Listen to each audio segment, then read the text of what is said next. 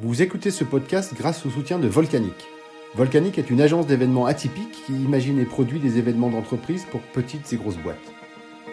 Lorsque Laure, entrepreneuse et autrefois prestataire de l'agence, nous a expliqué son projet de rebond, nous avons décidé de la soutenir dans ce projet RSE qui correspond parfaitement à nos valeurs et à notre ADN. Bienvenue dans le podcast de Run for Planet, l'incroyable projet d'une entrepreneur qui a rebondi avec audace en conjuguant trois de ses passions. La course à pied, la nature et la Russie. Retrouvez-nous régulièrement pour connaître les secrets et les avancées de ce défi ahurissant et tellement motivant pour tous. Bonne écoute Bonjour Laure Dabridienne, Eric. Dans ce second podcast, on, va aborder les coulisses de ton défi Run for Planet. Euh, comment est née cette triple association, c'est-à-dire la course à pied, les arbres et la Sibérie euh, Quels événements ou quelles rencontres tu as fait pour déclencher cette idée quand même qui est assez étonnante? Et puis comment tu es arrivé à monter une équipe dédiée, convaincre des Français, convaincre des Russes pour te rejoindre dans cette aventure? Bref, ce podcast, il est dédié aux coulisses de ton projet. Il y a une chose quand même que sur laquelle j'aimerais revenir, lorsque tu as fermé ta boîte, tu n'as jamais eu l'idée de rester dans ton univers d'expertise en, changeant de prisme. C'est-à-dire que j'ai compris que tu avais essayé de monter sans succès, de remonter une agence avec d'autres gens. Mais est-ce que par exemple, tu as imaginé de redevenir salarié?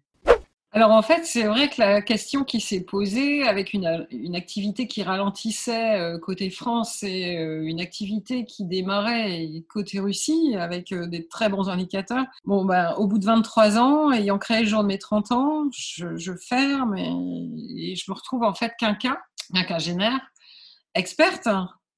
Mais en fait, en fait tellement autonome et autodidacte que je, en fait, j'ai même pas imaginé que mon profil pouvait vraiment intéresser des clients euh, en tant que salarié euh, et dans le dans le sens strict du terme, euh, me retrouver derrière un bureau quand même avec des chefs, des objectifs et puis pour un seul client. Moi, j'ai toujours travaillé pour 5, 6, 7, 10, 12, 20 clients quoi, en même temps. Donc, euh, j'ai jamais cru en fait à la version euh, je vais être salarié, jamais. Donc, j'ai pas cherché du tout en ce sens. J'ai plutôt cherché euh, d'autres systèmes qui me permettent de continuer à travailler. Le portage salarial, en l'occurrence, c'est quelque chose que j'ai découvert, qui est extrêmement répandu en France, en fait, et qui m'a parfaitement convenu pour, pour me permettre de, de rebondir. Aujourd'hui, en fait, c'est une société tierce hein, qui a vraiment un capital social, etc., costaud. Je peux faire appel à d'autres consultants que moi, euh, à d'autres expertises, et je travaille en portage salarial euh, euh, pour le compte de cette société tierce qui va facturer mes clients et me reverser un salaire, ce qui me convient parfaitement en France. Alors, tu, tu nous confiais dans, ton premier, dans le premier podcast que l'on avait fait, c'est que le projet initial, c'était de mettre en relation des PME françaises avec le tissu économique russe. Et certains internautes, suite au premier podcast, m'ont demandé plus d'explications. En vrai, ça veut dire quoi concrètement mettre en relation? Enfin, moi, j'ai des clients ou des contacts qui me posent des questions sur euh, mais comment ça se passe en Russie, comment c'est organisé, est-ce que les gens sont accessibles, etc. Moi, mon métier, en fait, hein, c'est de trouver les bonnes relations, le bon contact hein, par rapport à une problématique euh, donnée d'un client qui veut exporter français, donc qui veut, qui veut se rendre en Russie, qui veut trouver des clients ou des partenaires ou, tout autre, ou des, des, usines de production tout ce qu'on peut imaginer en fait comme échange économique et industriel entre la France et la Russie. Donc en fait, euh, moi, mon bagage marketing et communication me sert à plein, puisque en fait, d'abord, on commence par faire une analyse de la problématique, bien comprendre la problématique du client, pourquoi est-ce qu'il veut se rendre, poser les bonnes questions, pourquoi est-ce qu'il veut se rendre en Russie, euh, quelle expérience il a déjà, est-ce qu'il y a déjà de la distribution, voilà. Donc euh, ça, bah, les, les, gens on part d'une situation donnée et puis on va vers une situation idéale. Donc on repose des questions sur la situation idéale et en fait, moi, je vais faire le lien, euh, le lien pour les, emmener sur cette situation idéale. Et comment je fais? Bah, Il y a une adaptation de la communication. On se rend compte que quand on demande à Google Traduction de traduire un texte, bah, il traduit un texte, mais qui est absolument pas dans le contexte du pays, hein, donc avec euh, toutes les nuances qu'il peut y avoir. Euh, voilà, donc en fait, moi, je vais leur adapter vraiment leurs outils de communication pour que ce soit conforme aussi à la culture de ce pays, à la façon dont on présente les choses, dont on aborde les sujets. Ça peut aussi s'appuyer sur des études de marché qu'on peut mettre en place assez facilement. Donc, euh, il y a toute cette démarche-là, marketing, communication, et puis ensuite, il y a la mise en relation avec les bonnes personnes. Donc faire en sorte que les gens euh, s'entendent, puissent discuter. Voilà, ça part souvent euh, de premiers échanges par Skype ou par autre, euh, par Zoom ou ce qu'on veut. et puis après, c'est vraiment, enfin, c'est indispensable qu'on soit sur une rencontre terrain. Donc aujourd'hui, en fait, mettre les PME françaises avec la, en lien avec la Russie, le marché russe, c'est par exemple un showroom du textile innovant français à Moscou donc c'est euh, dix semaines euh, d'un lieu où il y a toutes les belles marques françaises, euh, PME, TPE, mais en tout cas des marques innovantes et plutôt dans le domaine de l'écologie, hein, puisque le textile, les innovations, il y a pas mal d'innovations en termes d'écologie. Donc c'est pouvoir représenter par exemple dans un seul lieu. Donc nous, on va fédérer ce lieu, on va, on va trouver un lieu, une personne, et on va monter un mini showroom où on va créer pendant dix semaines des animations, euh, deux, trois, quatre, cinq fois par semaine, des clubs d'entreprise qui viennent, euh, des businessmen qui viennent, qui viennent toucher les produits, qui viennent parler, éventuellement avoir des liaisons Skype avec euh, les, enfin, les, vendeurs pardon, français. et puis, il va y avoir des échanges à ce niveau-là avec une personne qui, sera enfin, qui est complètement bilingue et qui va pouvoir bah, initier en fait des contacts. Et puis, ce qu'on propose, c'est que les gens passent les dernières 15 jours qui viennent en fait sur showroom et qui viennent rencontrer les interlocuteurs qui les auront le plus intéressés pendant les huit premières semaines. Donc voilà, et là on a des échanges en concret, en face à face avec quelqu'un encore qui peut traduire euh, et mettre à l'aise les gens. Donc ça, ce sont des opérations concrètes qu'on fédère. Et puis individuellement aussi, bah, on prend des PME vraiment qui, sont certaines d'avoir un marché en Russie et on les prend notamment dans le domaine textile, dans le domaine agroalimentaire et souvent avec un versant écologique. Euh, donc euh, on les emmène en fait euh, avec des bons outils de communication et puis avec la rencontre des bonnes personnes. Je suis en contact avec 30 régions de Russie euh, donc on arrive assez facilement en fait à faire les jonctions, etc. Il y a 85 régions en Russie, donc euh, on n'est pas sur tout le territoire, mais déjà ces 30 régions-là font largement le job et euh, on arrive à avoir vraiment des contacts de qualité. Est-ce qu'on peut dire que tu es, en compétition avec les chambres de commerce et d'industrie? Tu travailles avec elles Tu es une alternative Moi, je suis entrepreneur en France. D'habitude, je vais plutôt voir, oui, une chambre d'industrie ou une, une, confédération euh, syndicale professionnelle. Là, je t'appelle toi. Alors en fait, euh, je pense qu'on est vraiment sur du partenariat avec euh, les chambres de commerce et d'industrie. D'abord, moi, il y a quelquefois aussi des problématiques auxquelles je ne sais pas répondre, hein, donc je préfère me retourner vers eux. Je ne peux pas être partout dans tous les domaines. Euh, ces chambres de commerce et d'industrie ont une grande qualité, c'est qu'elles sont vraiment au courant d'actualité aussi, vraiment euh, fines et au quotidien, etc. Donc pour moi, c'est une source d'information qui est importante. Euh, l'avantage que j'ai, je pense, c'est vraiment aussi d'être très très opérationnel hein, sur les clubs privés et toutes les administrations publiques en fait. Donc, euh, on arrive très facilement en fait à fédérer euh, et, rapidement sur des sujets euh, comme, bah, voilà, enfin, il y a un embargo sur l'agroalimentaire. Donc, comment est-ce que ça se passe pour obtenir, ou comment est-ce que je peux organiser ceci ou cela. Mais on travaille toujours en partenariat avec les chambres de commerce. Est-ce que ça s'adresse à des sociétés qui n'ont pas de service export, par exemple? Est-ce que tu peux te substituer à un service export pour une PME Aujourd'hui, c'est le cas, effectivement. Euh, donc, euh, même il y a des TPE à très très haute valeur ajoutée en fait euh, en termes de, conception, de savoir-faire. Je pense à une notamment dans le bâtiment. Et oui, on se substitue complètement. Enfin, je prends complètement la place de leur responsable export. Voilà, l'objectif c'est de trouver des partenaires en Russie et, et d'intervenir sur des très gros chantiers d'architecture. Donc, c'est complètement, effectivement, là, je me substitue complètement. Ouais. On prend les décisions ensemble et on est plus que du partenariat. Quoi. On est vraiment lié euh, sur le résultat et on est très opérationnel. Merci pour ces précisions. J'espère que ça répondra aux, nombreuses questions qu'on a eues versus notre premier podcast. Revenons un peu euh, à notre Run for Planet. J'ai bien compris ce que tu viens de nous dire sur ton business au quotidien, mais en quoi Run for Planet s'intègre dans ce projet? Alors on sort effectivement d'un épisode de pandémie où moi je suis restée confinée à Lille et le business se ralentissant, mettant un grand point d'interrogation. Euh, moi j'ai foncé sur le sujet euh, associatif en essayant d'apprendre, de comprendre aussi euh, et d'avancer au maximum et sur le front sportif et sur le front écologique. donc les deux se servent parce que d'abord j'arrive à un âge où on, on observe un peu le monde aussi, donc on a une certaine expérience des relations entre les gens et puis de l'environnement. J'ai rassemblé les pièces d'un puzzle. Tout est venu euh, s'imbriquer euh, naturellement euh, et bon, en mettant quand même un peu de dynamique dedans. Il est, certain que l'associatif sert les relations que j'ai avec les entreprises et il est évident que les relations que j'ai avec les entreprises viennent servir l'associatif. Donc j'ai voulu sortir dans le cadre d'une association loi 1901 l'activité Run for Planet, 15 Million Swiss for Siberia, parce que je la mets quand même sur un autre plan. Euh, on est vraiment, en fait, tous les projets euh, que j'ai menés ont euh, cette version écologique, cette version respect de la planète.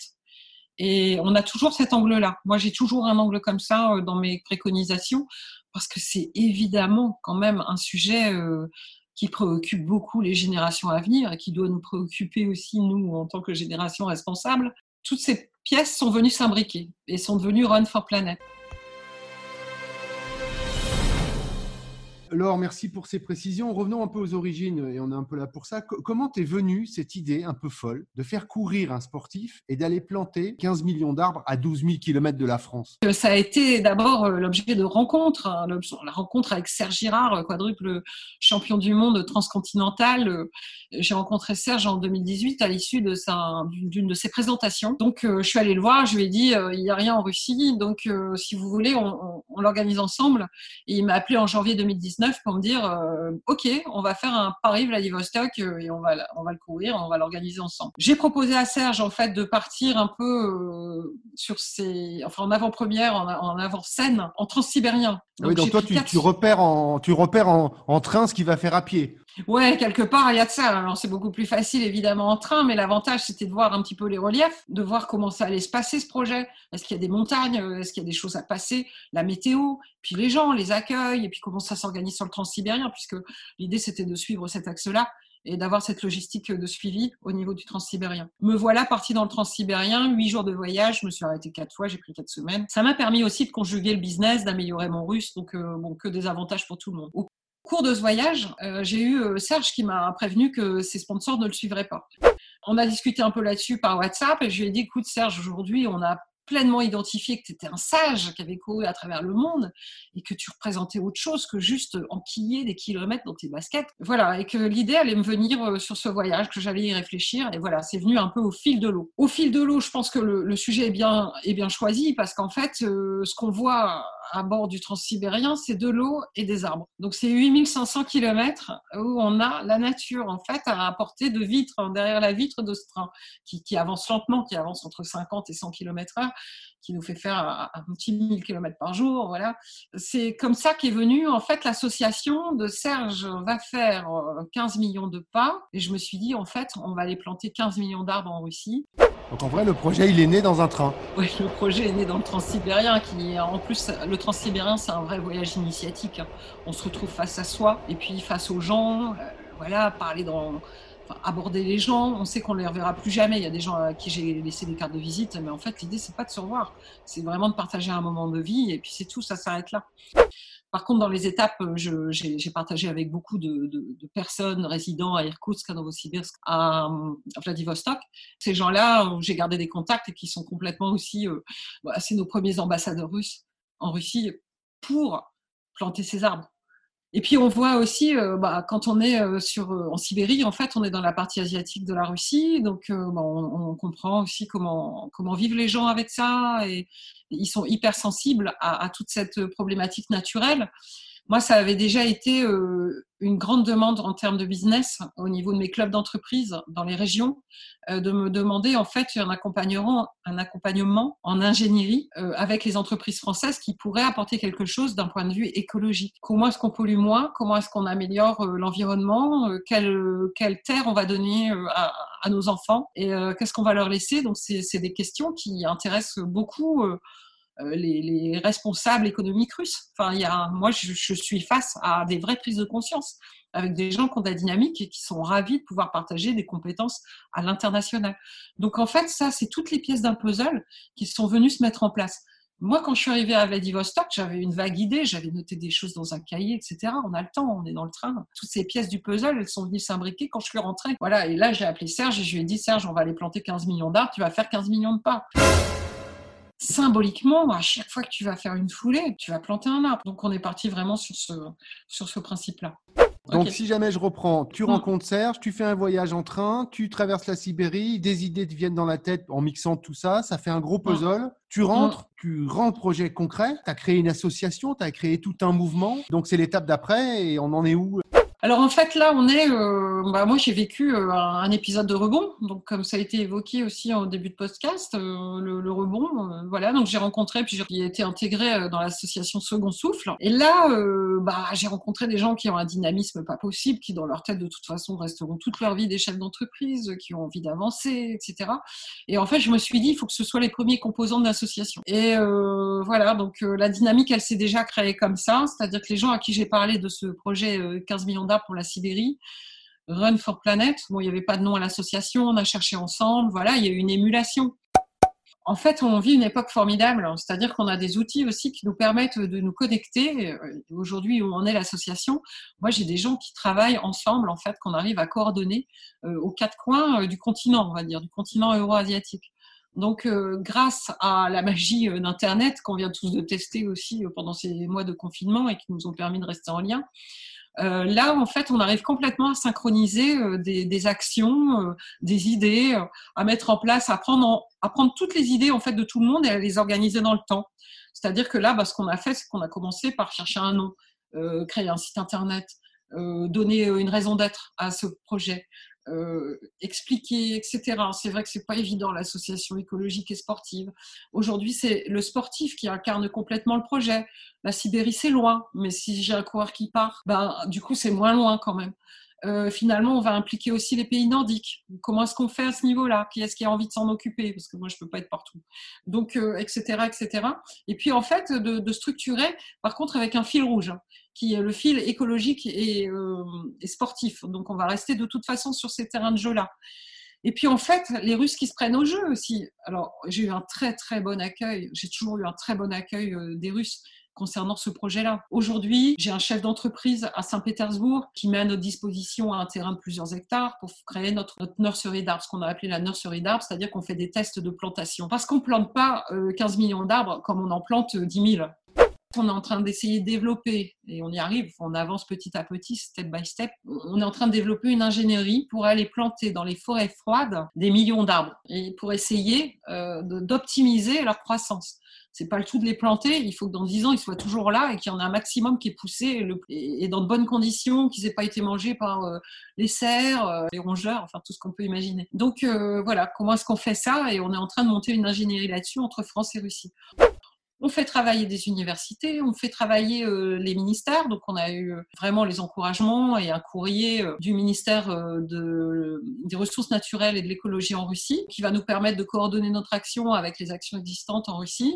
Puis voilà, l'objectif, en fait, c'est de se dire, l'oxygène n'a pas de frontières. Euh, donc, euh, ce que je respire ici en France, euh, bah, ce poumon vert, qui est 15% plus grand que la forêt d'Amazonie, là, c'est la forêt de Russie. Cette forêt-là, en fait, aujourd'hui, moi, elle m'alimente en oxygène et la situation est dramatique. Il faut faire quelque chose.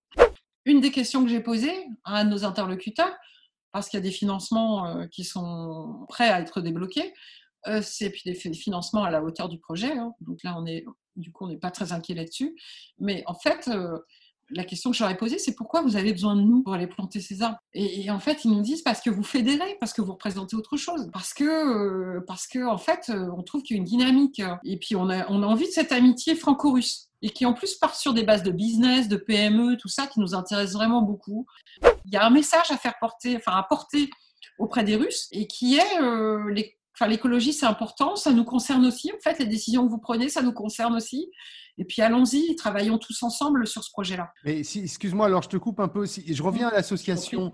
Comment les gens qui travaillent avec toi, qu'est-ce qu'ils font? Mm. Ils sont payés, ils sont salariés, ils travaillent à mi-temps, ils travaillent quand ils ont le temps? Comment c'est structuré là? Parce que toi, tu étais à 100% mm. sur le projet, mais les gens que tu as réussi à, investir dans l'association, quelle est leur mission? Pendant le confinement, j'étais à 100% sur l'opération, mais aujourd'hui, je suis à 65% sur l'opération, puis j'ai quand même des clients aussi à servir. Donc, euh, je suis à 35%. Aujourd'hui, tout le monde est bénévole. L'objectif c'est aussi que tout le monde apprenne ensemble à se servir de ces outils euh, qui nous permettent de faire du collaboratif. On a testé tout ce qui est visioconférence, etc.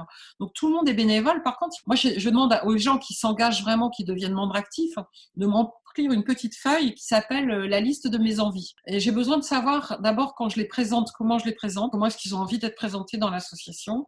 Donc c'est quatre lignes pour dire, ben voilà, moi en fait je suis ingénieur, je suis un tel, un tel, voilà, donc, voilà ce que je fais.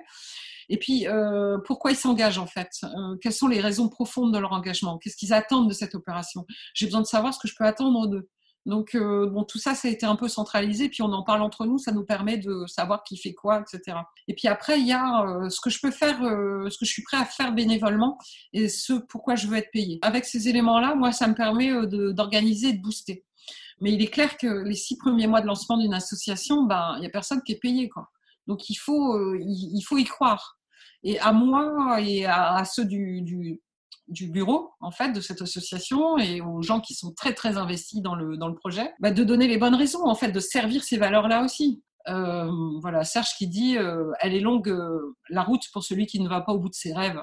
On fait partie en fait de cette de ce bout de rêve où on se dit il va rester quelque chose derrière nous, c'est 15 millions d'arbres, c'est pas rien.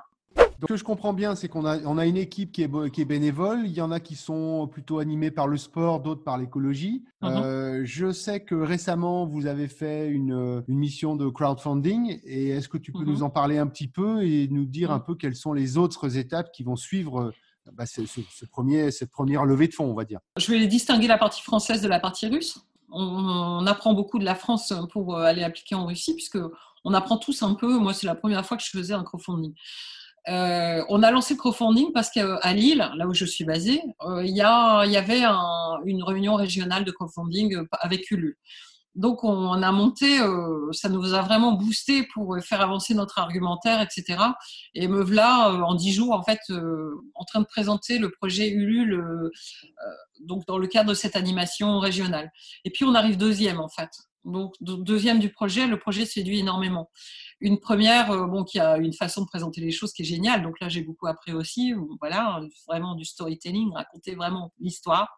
Et puis en fait, euh, donc des gens, euh, enfin vraiment très dynamiques avec lesquels je suis restée en lien aussi. Et puis on a démarré ce crowdfunding euh, tout, fin, fin février, donc on n'était pas du tout en confinement, on devait l'arrêter euh, fin mars. Et puis euh, arrive la pandémie, donc tout le monde bloqué, très anxiogène, etc. Donc voilà, donc au final on décale de 15 jours l'échéance de notre crowdfunding et on réunit haut la main quand même. Enfin voilà, on dépasse l'objectif. Ça, ça nous permet de créer notre nurserie à Saint-Pétersbourg. Ça nous permet aussi de créer le pôle associatif à Moscou et puis, il y a la partie russe. Donc, la partie russe, encore une fois, on est euh, porté par euh, le, ministère euh, des Ressources naturelles et de l'écologie. Donc, ça, c'est génial. On est porté par des entreprises privées, des, groupes de PME. Et là, c'est 1000 PME, en fait, hein, qui nous suivent.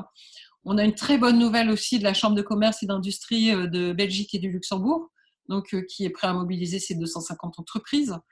Et on a une grande inconnue quand même, c'est euh, les, comment est-ce qu'on va sortir de la pandémie, puisque la Russie euh, va déconfiner fin mai, dans le meilleur des cas. Si, peut-être que ça sera prolongé. Donc euh, là, économiquement, ils souffrent beaucoup, comme nous, on souffre également. Mais en tout cas, on fait partie des solutions, donc l'envie de participer est intacte à ce niveau-là. Voilà, maintenant, ils auront certainement beaucoup moins de moyens. On ne sait pas, en fait. Personne ne sait chiffrer euh, l'impact de ce qu'on vit en ce moment au niveau économique.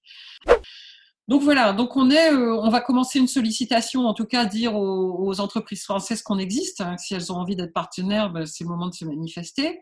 On peut mettre en place des associations de type loi 1901 comme en France. On peut faire exactement la même chose en Russie, association à but non lucratif, mais on est coincé en termes administratifs. Euh, donc voilà, donc aujourd'hui, il, va nous falloir trois à quatre semaines pour ouvrir cette association en Russie, parce qu'on est des étrangers et que évidemment, euh, on va nous éplucher euh, nos statuts, etc. Enfin, qu'est-ce qu'on vient faire en Russie, voilà, au niveau administratif, et c'est un, un, délai normal. Mais on est en plein aussi développement d'un crowdfunding en Russie, donc on va pouvoir mettre en place un crowdfunding dès qu'on aura une existence légale. Et en Russie, il y a une, il y a une lore en Russie, il y a, as un bras droit là-bas, comment c'est structuré? Qui, qui s'occupe vraiment de, du projet au jour le jour là-bas?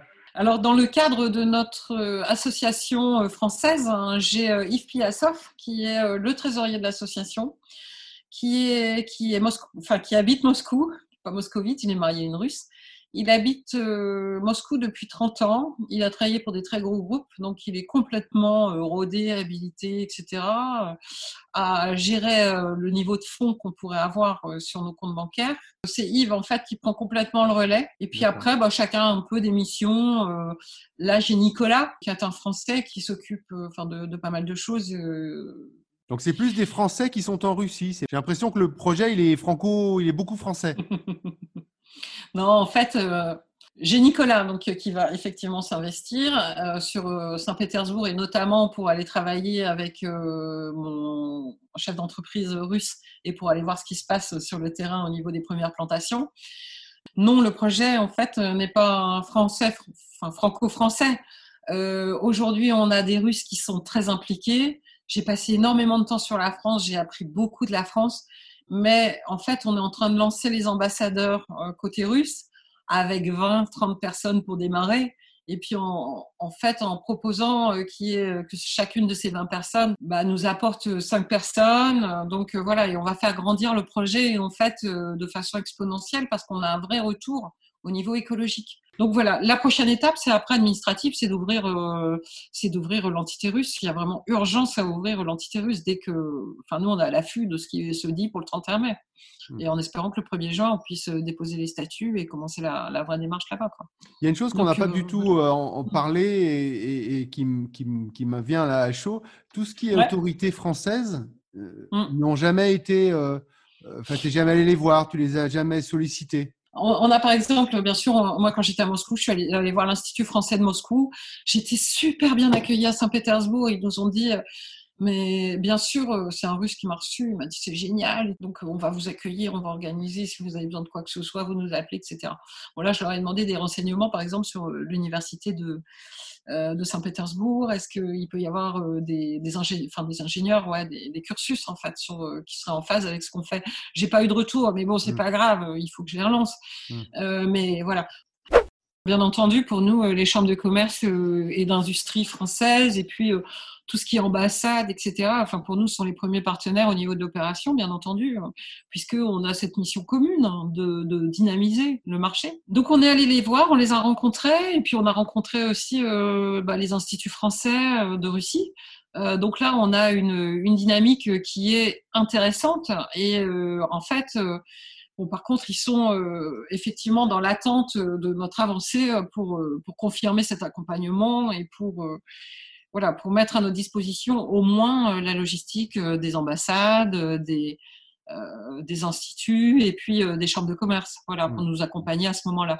C'est pas évident aussi de solliciter ce type d'interlocuteur alors qu'on est enfin en plein, qu'on a mis un pied en tout cas dans une crise économique dont on ne connaît pas l'avenir à une semaine, quoi. Donc, euh, donc voilà, donc on a effectivement euh, un lien privilégié sur cette opération avec euh, les grands acteurs économiques publics. Bien entendu. Je pense qu'on arrive à, la fin de notre podcast. Je voudrais juste résumer un peu. Aujourd'hui, on a une association qui a été montée, qui fonctionne principalement sur la France, où chacun, entre guillemets, a une mission.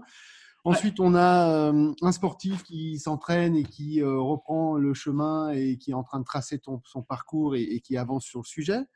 On a une période quand même qui est compliquée, qui est difficile parce qu'on ne peut pas se déplacer, on ne peut pas aller en Russie. Nous ralentit le projet. Mmh. de, lancer ton, crowdfunding en Russie et le lancement de ton association.